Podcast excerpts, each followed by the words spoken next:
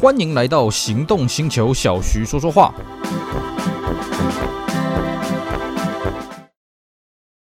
当驾驭渴望可以无限延伸，当热血跑魂可以尽情释放，你是否愿意一起同行？ Honda Fit E H E V 连续两年荣获省油风云榜 Number One， 本月入主优惠再升级，高额零利率，轻松月付八八八八，再享五年延长保固。Fit E H E V 节能王者，全台 Honda Cars 欢迎莅临鉴赏。Honda。Hello， 大家好，我是 Celsius， 非常高兴呢，又在这边跟大家聊聊天。今天我们延续上一次的话题，我们继续来跟各位聊聊第八代 Galant 这一台车的故事。好的，呃，第八代 Galant 呢，我相信单纯讲第几代呢，可能各位比较没有概念了啊、哦。第八代 Galant 就是这个九零代后期啊，这个鲨鱼头，这个四四方方啊，就非常锐利、非常凶猛的这台 Galant 啊、哦。那这台 Galant 呢，它是在一九九六年的八月在日本上市的。我们在此前的节目呢，跟各位讲到这一代 Galant 它在日本设计的思维啦，还有它开发的一些小细节、一些故事。尤其是呢，这台车为了要肩负啊这个 R V 风潮泛滥之下轿车的复兴之举。啊、所以呢，这台车在日规呢，它算是啊、呃、世界上第一台搭载量产汽油缸内直喷 G D I 引擎啊，而且在日本呢，当地它的阵容呢非常的简单啊，这四门的轿车呢就是 G D I 跟这个 V R 四 啊，当然了 V R 四 很特别，是它也有自排的版本啊。那五门的车型呢，也是针对于 R V 风潮的泛滥呢，所以这一代的 Galant 也推出了五门的雷杠的车型，而且五门雷杠的这个车系阵容呢，比起四门呢还要多很多了啊。那么当然五门跟四门的造型基本上差不多，但是车顶呢差蛮多了。四门的车顶比较圆啊，五门的车顶是直线的啦啊、哦，那这都是我们上一次跟大家讲到的内容。那我们今天呢，继续来跟各位聊聊这台车啊、哦，它在日本这个上市之后的一些演变，还有呢，后来这个台湾的中华汽车呃投产之后的一些演变了啊、哦。那么这台车子呢，在日本上市了之后呢，当然它还是分了两个不同的车型啊。我们这边讲的两个不同车型，不是说哦，这个四门的 Galant 呢，五门的雷干，不是这个意思啊、哦。四门的 Galant 呢，它有分成一个叫 Galant， 一个叫做 Aspire。为什么呢？因为当时日本三菱的经销通路还是有好几个通路啦。那 Galant 这个车型呢，是由 Galant 店来贩卖的啊、哦。那 Aspire 这个。这个车型呢是由这 Car Plaza 这个店来贩卖，来取代 Car Plaza 之前卖的这个 Eterna。Eterna 是什么呢？其实就是上一代 Galant 的一个双生车了啊、哦。不过这个 Aspire 的销路一直以来都不如 Galant 啊，所以 Aspire 它比较早停产，它是二零零三年三月就已经停产了啊、哦。那么这台车子呢，还有一个很有趣的地方在什么呢？它最入门版呢叫做 V 一 啊啊、哦，各位可以这个上网去找一下它的照片哦。这个车非常的阳春啊啊，清汤挂面，哎，这个只有铁圈啊，然后内装朴朴素素的啊、哦。本来这一款车呢，它是给这个日本警方采购作为用公务车的啦啊、哦，所以这台车一开始它并没有正式对外贩卖啊、哦，那也蛮好玩的、哦。后来呢，因为这个三菱的召回事件啊，所以呢，警方觉得说，哎呀，我在买三菱的车子可能有损形象啊，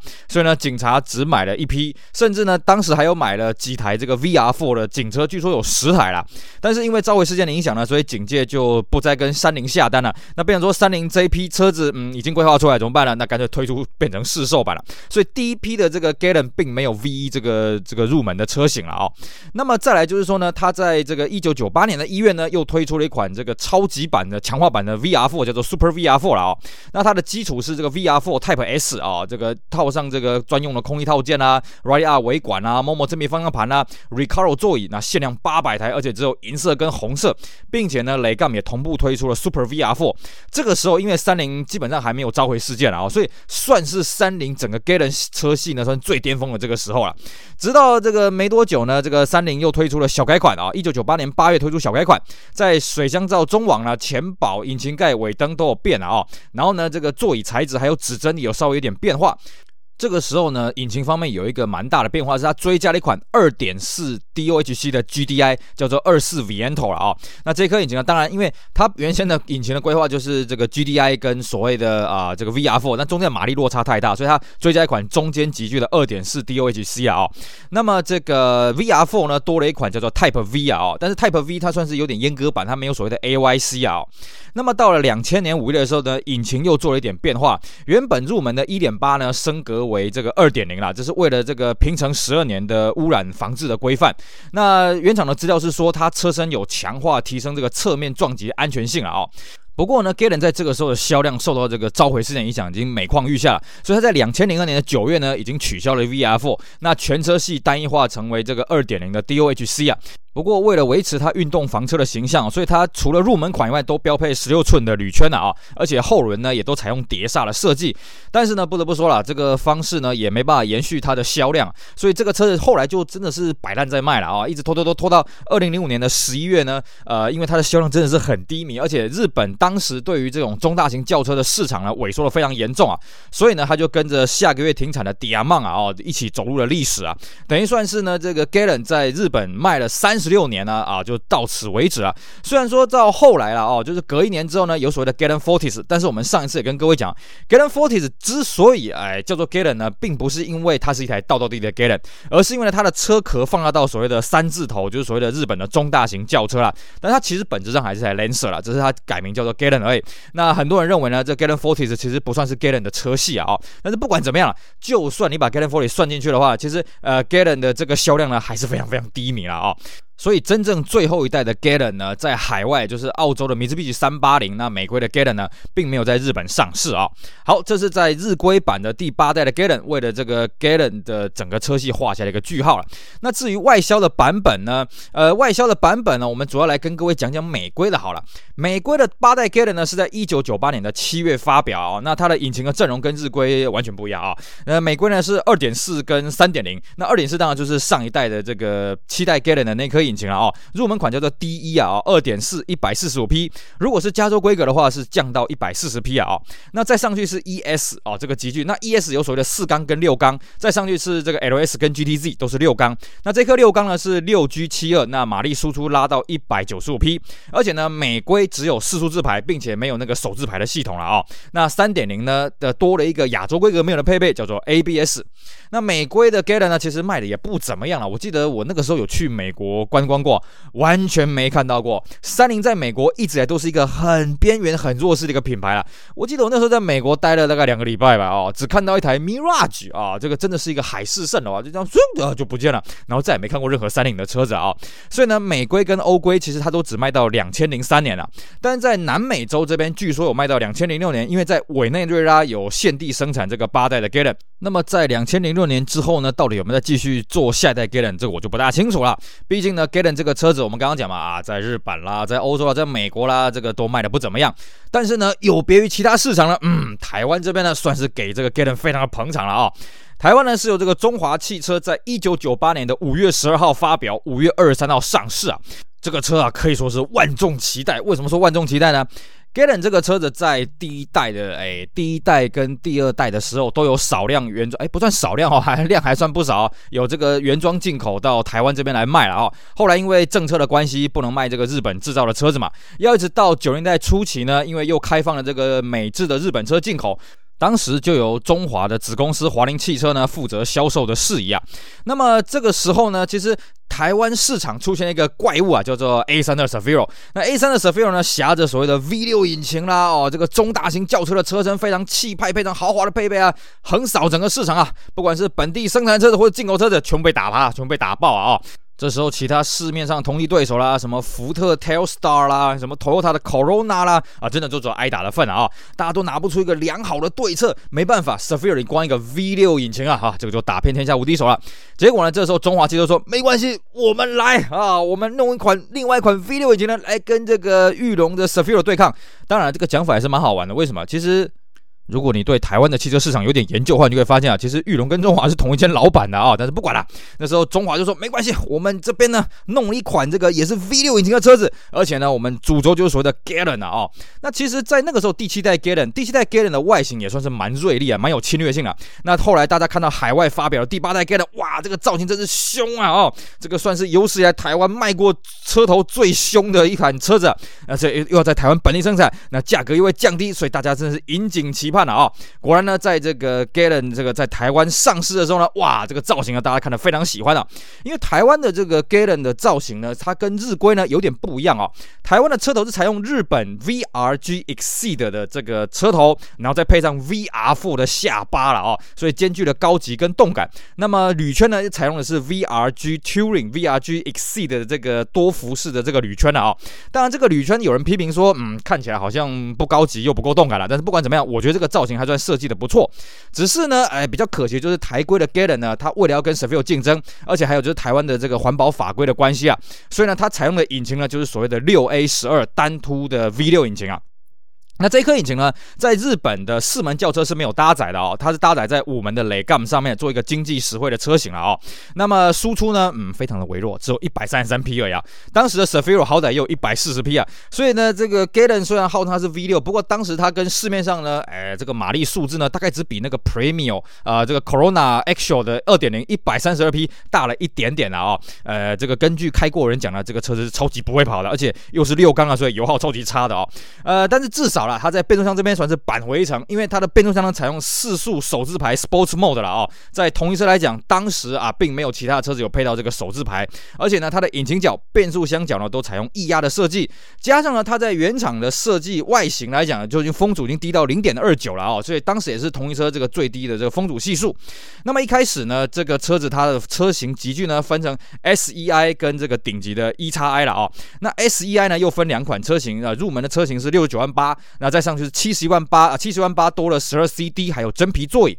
再上去的 E X I 呢，这个是七十六万八，有所谓的皮幕方向盘、T C L 循迹，还有高反差仪表。那么上去之后呢，还有一款七十九万八多了四安啊，这个防盗钥匙。这个四安我在想，应该是当时台湾同车中唯一配到这个侧面安全气囊啦。那顶级的是八十万八啦，增加了防夹天窗，也是当时这个同一车唯一的啊、哦。那么另外一个是说呢 ，E X I 呢，它是比较高级的车型，所以它设定是米色内装啊、哦，为了要跟这个 Seville 抗衡，那 S E I 就是所谓的黑色内装。其实啦，这个 Galen 它当时出来之后，既然要对抗 Seville 啊，所以它的配备也真的是蛮不错啦。比方说啊、呃，什么 L E D 自发光仪表啦，八项电动驾驶座啦，微电脑恒温空调、空气滤清器啊、呃，电动遮阳帘，还有 C 柱阅读灯啊、呃，这个。标配啊，全车系都标配了 A B S 防潜盾座椅啊，雾灯，还有双曲率的后视镜，就是说后视镜外侧的反射程度啊，跟内侧是不大一样，这样你看的东西会更多了啊、哦。那当然，这台车子呢还没上市之前呢，其实引发了相当大的一个议论了。哇，大家觉得哇，终于有一台这么凶杀的车子，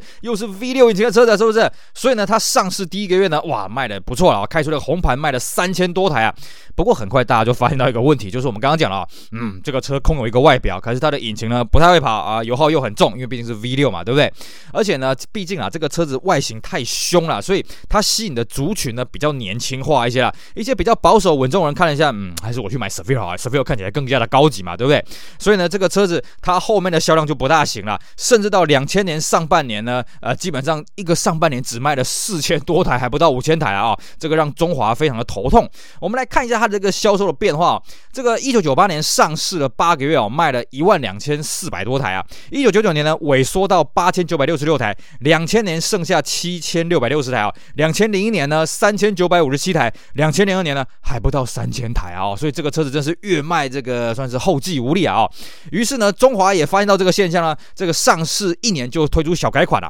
一九九九年的七月呢，推出了一个小改款，标榜叫做 High Touch 源自科技。那么 High Touch 这个小改款呢，它的外观做了一点变化。首先呢，它把头灯从原本的熏黑了变成这个金钻头灯了啊、哦！而且呢，也标榜它是所谓的光感应大灯，甚至还会带车速感应。那车头的这个网状气坝呢，改成横栅，本来是网格状的，改成横栅。那车窗跟车尾多了一个不锈钢的一个饰条。然后叶子板方向灯从黄色改成白色，并且呢，它的铝圈造型也有改哦，改的比较典雅一点。像我们刚刚讲嘛，一开始那个多幅式的设计呢，嗯，呃、兼具动感，兼具高级嘛，我觉得动感跟高级都有点谈不上。但是呢，在这个小改的 High Touch 之后呢，它换成这种嗯比较高级质感化的一个铝圈呢、啊。我在猜这颗铝圈会不会是台湾中华自己设计，因为我们在海外的版本是没有看过了啊、哦。那么它的内装呢，除了我们之前讲的在呃第一次小改之前呢，就已经有所谓米色内装了，现在呢是 E X I 的入门版也可以选配米色的内装了啊、哦。那么内装上面呢，除了入门版的可以选配米内装以外呢，改的幅度还真是不少了。比方说，它的皮质门饰板上面有 Galen 的这个压模字样啊、哦，那座椅啊、门饰板配色还有木纹都有改，并且它导入所谓的类麂皮的防滑座椅，全车系都已经标配了皮椅。还有一个呢，它的中央扶手下面呢搞了一个冰箱，而这个冰箱呢跟一般典型的冰箱不大一样，一般我们车内的冰箱大概就是用冷气吹嘛，哦，这个 Galen 这时候不是哦，它是用晶片控制啊，号称它最高可以加热到四十五度，或者比车室的温度低了二十度啊、哦，也不知道这个效果怎么样，我是没有用过啊、哦。然后再来又追加所谓的行动通讯、Audiophone 音响啊、前后雷达、波水玻璃啊。那么这个 E X I 的车系呢，从原本的三款整合成两款了啊、哦。那车色呢也这个调整成五个颜色：金玉白、旗舰银、玉金紫、星钻绿，还有钻黑啦。哎，当然除了这个银色跟黑色以外，像金玉白已经很少见了，玉金紫跟星钻绿我基本上在路上没看过了啊、哦。那么这次小改之后呢，当然它的外形我觉得嗯更加的这个也不算斯文啊，反正我觉得更加的精进。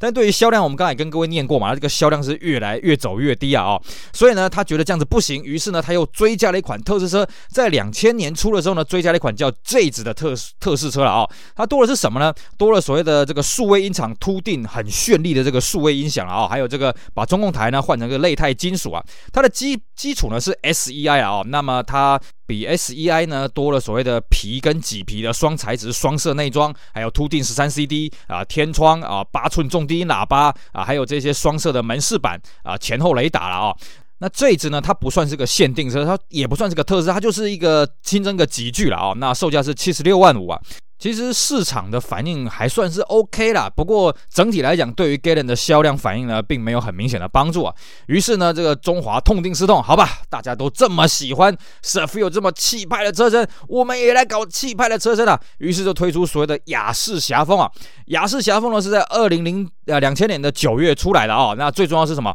我把水箱罩变得很大啊、哦，大家喜欢这个 Safio 这种直瀑镀铬水箱罩嘛，所以呢，他就把当时 Lancer 的所谓的猪鼻的车头造型呢，也把它弄起来，并且导入了双色的车身，新的铝圈啊，前后叶子板也有改，尾灯也有改啊、哦，然后内装呢多了镀铬排挡座、半皮半木排挡头，座椅造型呢木纹都有改啊、哦，而且米色内装的色泽也跟之前不一样，看起来更加的高级啊、哦。那么另外一个很重要的变化是什么？它终于把引擎做了一点调教了。我们刚刚讲，哎，这个前期的这个引擎呢，这个一百三十三匹啊，实在是不大够用。那么到这个时候呢，调教到一百四十二匹啊，据说这个变速箱的齿比也有修正，那么让它的这个加速还有这个油油耗有精进的一些啊，而且呢，这个时候还追加一个叫做 E A S S 三段电子可调避震啊、哦。那么在配备上面呢，还有多了一个，就是 E X I 可以选配 G N E T 或者加上导航，还有整合影音电话系统啊。不过这么一搞下去哦，其实它顶级的版本啊，卖到了九十二万八、啊，比 Safiro 还要贵啊。那想当然尔了，这个销量就不怎么样了哦。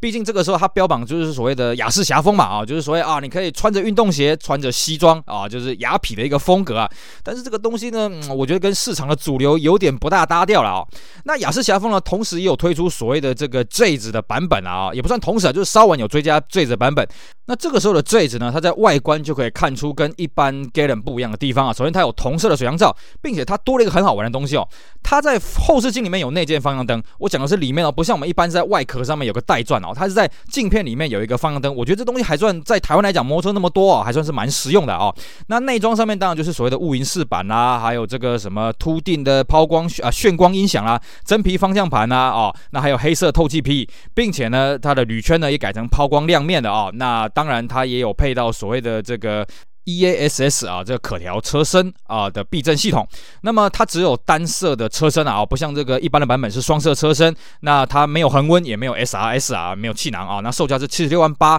并且当时呢有标榜说，嗯，赏车可以送模型车了。不过这个效果是听说是不怎么样。那这一支呢，它有三个颜色啊、呃，它有水晶银、跟尊爵黑，还有灵宝蓝啊，这三个颜色。不过我们一般看到比较多是灵宝蓝这个颜色啊、哦。那这一支跟这个呃这个雅士侠风一起上市了之后呢，哎，其实对对于整个销量就是每况愈下嘛，所以后来呢，他又推出最后一支改款了、啊。那最后一支改款，我们一般称作这个金城武 Galen 啊，因为他那时候花了，据说是花了一千多万找了金城武来代言啊。而且他这个代言跟一般的代言不大一样，一般代言可能就是啊广告这样子出现一下嘛，那行路可能就第一页或是第二页出现一下，不一样啊。他这次这个一千多万啊，真是花得很到位啊。这个金城武在这本行路里面出现了蛮多次，而且拍了好像两三支广告啊。那当然是拍出金城武的帅气。那这个时候呢，啊，因为他也发现雅士侠山峰搞了一个猪鼻哦，其实大家这个爹不疼娘不爱了，所以他就把这个猪鼻给缩掉了啊、哦，把它改成这个原本比较小的这个水箱罩，做的比较斯文一点。那么它的这个外形呢，还多了侧裙、新款的铝圈，并且它的卡钳也是这个刷红的、啊，甚至还有所谓的划线通风碟。内装方面呢，它的椅子的座椅呢是改成新的款式啊、哦，然后那个皮木方向盘的木纹呢改成半片呢，也不是整片的啊、哦。那门板多了皮质皮质门饰板，还有这个带木纹，并且呢 S E I 就已经标配了尾翼 E X I 的桃木有加深了啊、哦。那么它这个时候的车型的颜色呢，缩减成三个颜色，只有金玉白、星光鱼跟尊爵黑了啊、哦。当然，在金城武 Galant 发表没多久之后呢，又追加了 Jazz 的车型啊、哦，那做法跟之前猪比的差不多啊、呃，就是多了一些配备，比方说多了哥乐的主机啦、八 C D 啦、橘黑双色内装、蓝牙、熏黑头灯，还有专属脚踏垫，售价是七十五万八。当然啦，其实呃，这个时候的 Galant 呢，已经没有任何的声量，尤其那个时候呢，台湾还有另外一款劲敌出现，叫做什么？叫做 Camry 啊、哦，由国瑞在台湾就地生产的 Camry 呢，跟 Savio 打的是也不是难生难死了啊、哦、，Camry 一上市就把 Savio 给打爆了，所以那个时候 Galant 根本就没有什么声量啊、哦，那时候这个存在感非常的薄弱，所以呢，他花了这么多钱找金城武来代言呢，其实对于哎整个销量帮助呢是非常非常有限的啊、哦，所以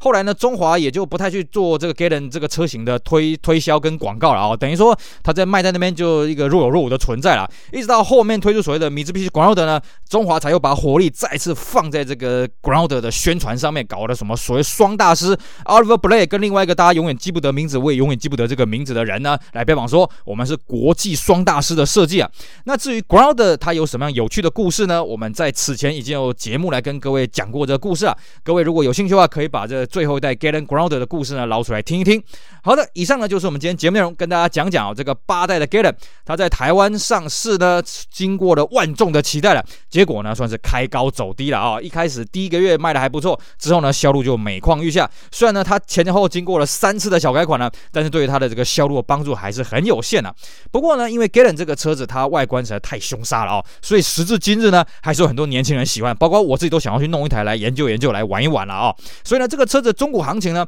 呃，并没有像 Savio 那么的差劲了啊、哦。Savio 毕竟，哎，这个高级车。这个豪华配备嘛，呃，看起来外观也比较老气一些，所以年轻人呢一般比较不会对这种车子想要买来玩了啊、哦。所以尽管呢 Galant 当年的销量完全跟 Savio 是没办法抗衡的，不过呢，哎，现在路上还是有那么一些些能见度的啦。